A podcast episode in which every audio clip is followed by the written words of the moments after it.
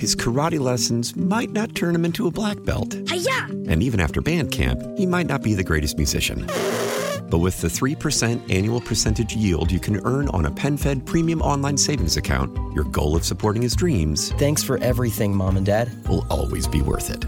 Apply today at PenFed.org slash savings. Federally insured by NCUA. $5 minimum to open account. To receive any advertised product, you must become a member of PenFed.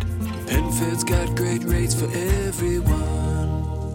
Why? Why? If you have T-Mobile 5G home internet, you might be hearing this Why? a lot. Why? Every time your internet slows down during the busiest hours. Why? Why? Because your network gives priority to cell phone users. Why? Good question. Why not switch to Cox Internet with two times faster download speeds than T-Mobile 5G home internet during peak hours? Okay. Stop the whys and visit cox.com slash 5G home for details. T-Mobile prioritizes certain T-Mobile phone users over home internet users during times of congestion. It's 9:30 in 716.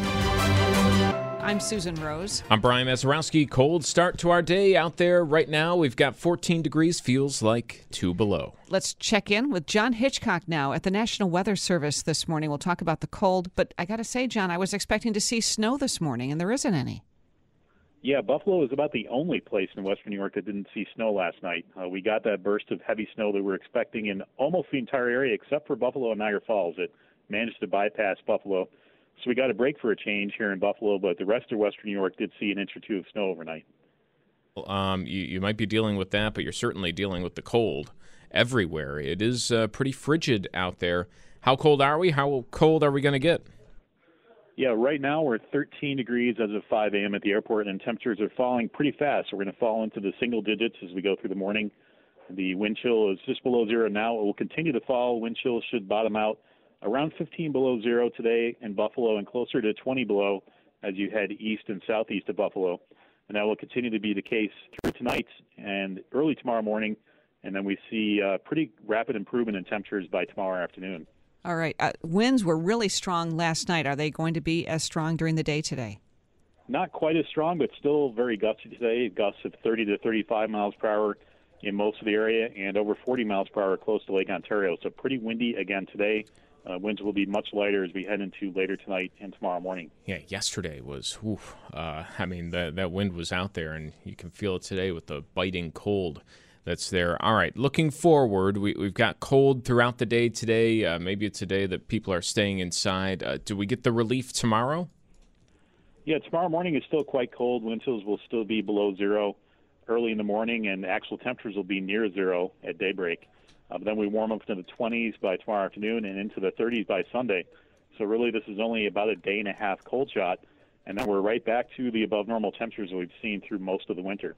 All right. Um, that's uh, pretty fortunate, actually. Now, the uh, the lake. Now, uh, it, will this cold have much impact with lake ice? Not much. It's just not a long enough period of cold. Uh, we'll add a little bit of ice right along the shoreline in the bays and harbors, but uh, it's just not long enough of a cold stretch to have much meaningful change in ice. Well, hey, um, we're going to power through today and a little bit of tomorrow with the cold, and thanks for all the help. 14 degrees feels like two below. That's our uh, National Weather Service meteorologist, John Hitchcock. And there are virtually no power outages this morning. Nice. Which is a, good to hear. a really good thing. Especially with how windy it is. Um, and, Exactly. and was yesterday. Yesterday, just, I don't know, there's something about the wind. It was- It's just so it was annoying. miserable. Um, you know, tough to be outside doing anything, and today's the same, especially because of the cold. You're feeling it. Hopefully, not inside. Right. And Buffalo firefighters are out this morning. You got to think of them in this weather. They're fighting a fire on Pomeroy Street off Seneca on the south side. Yeah, always uh, difficult to do. Uh, Buffalo schools closed. They're about the only school district uh, that's really closed. Had originally said yesterday they're going fully remote, retracting that, saying, well, we'll just. Come on, who's going to log on anyway? So uh, we're going to close our doors. That's their uh, decision today. Most other school districts, though, are open. We'll tell you if that changes right here. Orchard Park residents getting one last chance to speak out on the new Bill Stadium project last night. Here's WBEN's Max Ferry. An overall stadium deal was voted on and approved a little over two weeks ago by the Erie County Stadium Corporation. Now that all agreement details have been revealed to the public, the hearing scheduled Thursday night was the final call for citizens to vocalize their concerns. Not much was said in regards to design, but neighbors did vocalize concerns about potential construction debris, like Jay Naval of Big Tree Road. You know, I've been through uh, many different construction um, and remodels in my personal and, and professional career. Um, as much as we say they're going to be nice and clean and neat, they, uh, they, they never are, okay? The last thing I want to be doing, just like anybody else, is cleaning remodel debris out of it. I don't want to be dealing with that, and I don't think any other resident would. Some Orchard Park firefighters were in attendance, including Commissioner William Hanrahan, who called upon the county and the Bills to help with handling stadium related issues that the small district of firefighters need help providing. Uh, it's things we are generally not used to. Uh, a construction uh, of that type and that size. And what we are hoping that the Bills organization and the county will look at is working with us to provide the ability to get the training and uh, personnel up to speed so we can provide that service to you. Stephen Golick, Senior Counsel of Empire State Development, says they will continue to talk to the board, the neighbors, and the firefighters to answer and addressing all the specific concerns regarding construction. Max Ferry, WBEN.com News. All right, Max, thank you. A Buffalo housing court judge yesterday ordered an emergency demolition of two buildings on South Park Avenue in the Cobblestone District, right near KeyBank Center. The judge noting that the Christmas blizzard buckled part of a roof, knocked a wall down, and said the buildings were a danger to the public in approving that emergency demolition order. Scaffolding to protect against falling bricks has been around a portion of 110 South Park Avenue for years now. The city will appeal the decision. City already trying to seize those properties by eminent domain. The Pentagon confirms the existence of a Chinese spy balloon the size of three buses hovering over Montana. The government has decided so far not to shoot it down because it may hit civilians and infrastructure when hitting the ground. Former Deputy Assistant Secretary of Defense Mick Mulroy tells us the U.S. may already retaliate for the spy balloon flying over U.S. airspace in its own way. The United States is moving to shore up our allies in the Indo Pacific region to include the Philippines and Japan, something that China does not like. Uh, and so I think if we do anything, it will just be continue on and perhaps double down on our military presence in this area. The Pentagon insists that once the balloon was detected, immediate action was taken to protect against the collection of sensitive information. We'll be following this for you all yeah. morning long. Another live interview coming up at 7 o'clock on this. Absolutely incredible when you uh, kind of think about how far that appears to have gotten. Well, Rochester based Greenlight Networks announced it will be expanding its Western New York footprint into North Tonawanda over the next two years. The company and city said there will be a $12.5 million investment by Greenlight to expand internet service to about 12,000 or more customers over the next two years. Greenlight already beginning to operate in parts of Buffalo and Cheektowaga. It offers multiple gigabit high speed fiber, fiber internet. The company says it's targeting areas in Western New York currently underserved by current providers. Some popular SUVs are under recall. Ford is recalling more than 380,000 Ford and Lincoln SUVs sold in the U.S. because the touchscreen activated camera may not work when the vehicle is in reverse. That can reduce rear visibility while backing up and increase the risk of a crash. The company's gotten more than 2,000 warranty reports and has been informed of 17 minor crashes, but so far there are no reports of injuries. Many of the recalled vehicles were recalled for the same problem in 2021. Models and model years are on the company's website. Daria Albinger, ABC News. well, they're driving down the road. Just all of a sudden, parts of your car start flying off. yeah. It's not welly built. not, I, I, don't know what to uh, you know think about that. That would freak me out. Uh, and then there's this archaeologist excited about an amazing discovery on British farmland. No, it's not a piece of your Ford that flew off uh, years ago while you were driving down the countryside.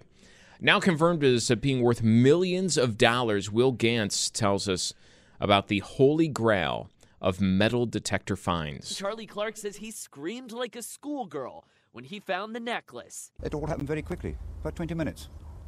And um, got a signal. Charlie digging about a foot into the dirt to unearth the heart shaped pendant. The gold work even then stood out. According to the British Museum, nothing of this size nor importance from the Renaissance period has been found in the UK for more than a quarter of a century. The cup from the 8th century worth upwards of $7 million. Seven million dollar find, and it was only buried a foot underground. I mean, that's not that wow you know, deep down there, especially for something that old. The cafe owner said he only used a small metal detector for about six months when he made the discovery. I mean, that's kind of wild. You see these people all the time, Oh, you know, yeah. puttering around with their metal detectors. Like, know, what are you going to find here? Some loose Right. change add up to what? a seven million dollar find. That is when I first heard heart shaped pendant necklace. I thought about the Titanic. I know right? that's right. You were thinking like, thinking, oh, that's the Holy Grail. it was in the bottom of the ocean after yeah, all. it's It in was- a British countryside. Yeah, right there. They left it at home. Yeah, but this is from the Renaissance, so it's even older. Your exclusive WBEN 7 weather forecast. Strong winds and cold temperatures today will be in the single digits with wind chills well below zero. That'll continue tonight with lows near zero. Wind chills about 10 to 25 degrees below zero. On Saturday, we start very cold, end up with some sunshine, temperatures in the mid 20s. We're back in the 30s on Sunday. With your exclusive WBEN 7 weather forecast, I'm Chief Meteorologist Aaron Mentkowski. The push to all electric in New York State, we're trying to get more clarity on this. Chris Tryjankowski with the New York State Plumbing, Heating, and Cooling Contractors Association is joining us live this morning on WBEN. Chris, nice to talk with you. You know, we're following this proposed ban on natural gas in New York State. I'm sure you are too. How are you staying up on everything? Well, good morning. We we uh, have a lobbyist in um, Albany that uh, gives us updates almost daily now because of what's going on and the budget proposal and everything like that. And uh, ever since the governor's state of the state, uh, there there continues to be updates that come at a regular basis, and and we share it with all our members across the state. So, when you saw the budget proposal earlier this week and, and what it called for, uh, there's still a lot of questions there in terms of you know appliances and devices like that. But one thing it makes clear: new builds, no gas heating starting in 2025, um, and that's going to be for all you know replacement parts for all homes in 2030. And it goes even further, and uh, I don't have the exact year in front of me, but uh, around there, the gas hookups to new homes are not going to be really allowed either. Uh, how do you take that in you know the work that you do? What's the impact? Well, the impact on us as plumbing and heating contractors is is going to be uh, pretty severe. We uh, putting in the gas lines. We don't we don't bring the gas line to the meter, but from the meter to the um, actual appliances is what we do, and it's a big part of of what we do. And so it's it's going to probably mean that we're going to have to lay off some employees.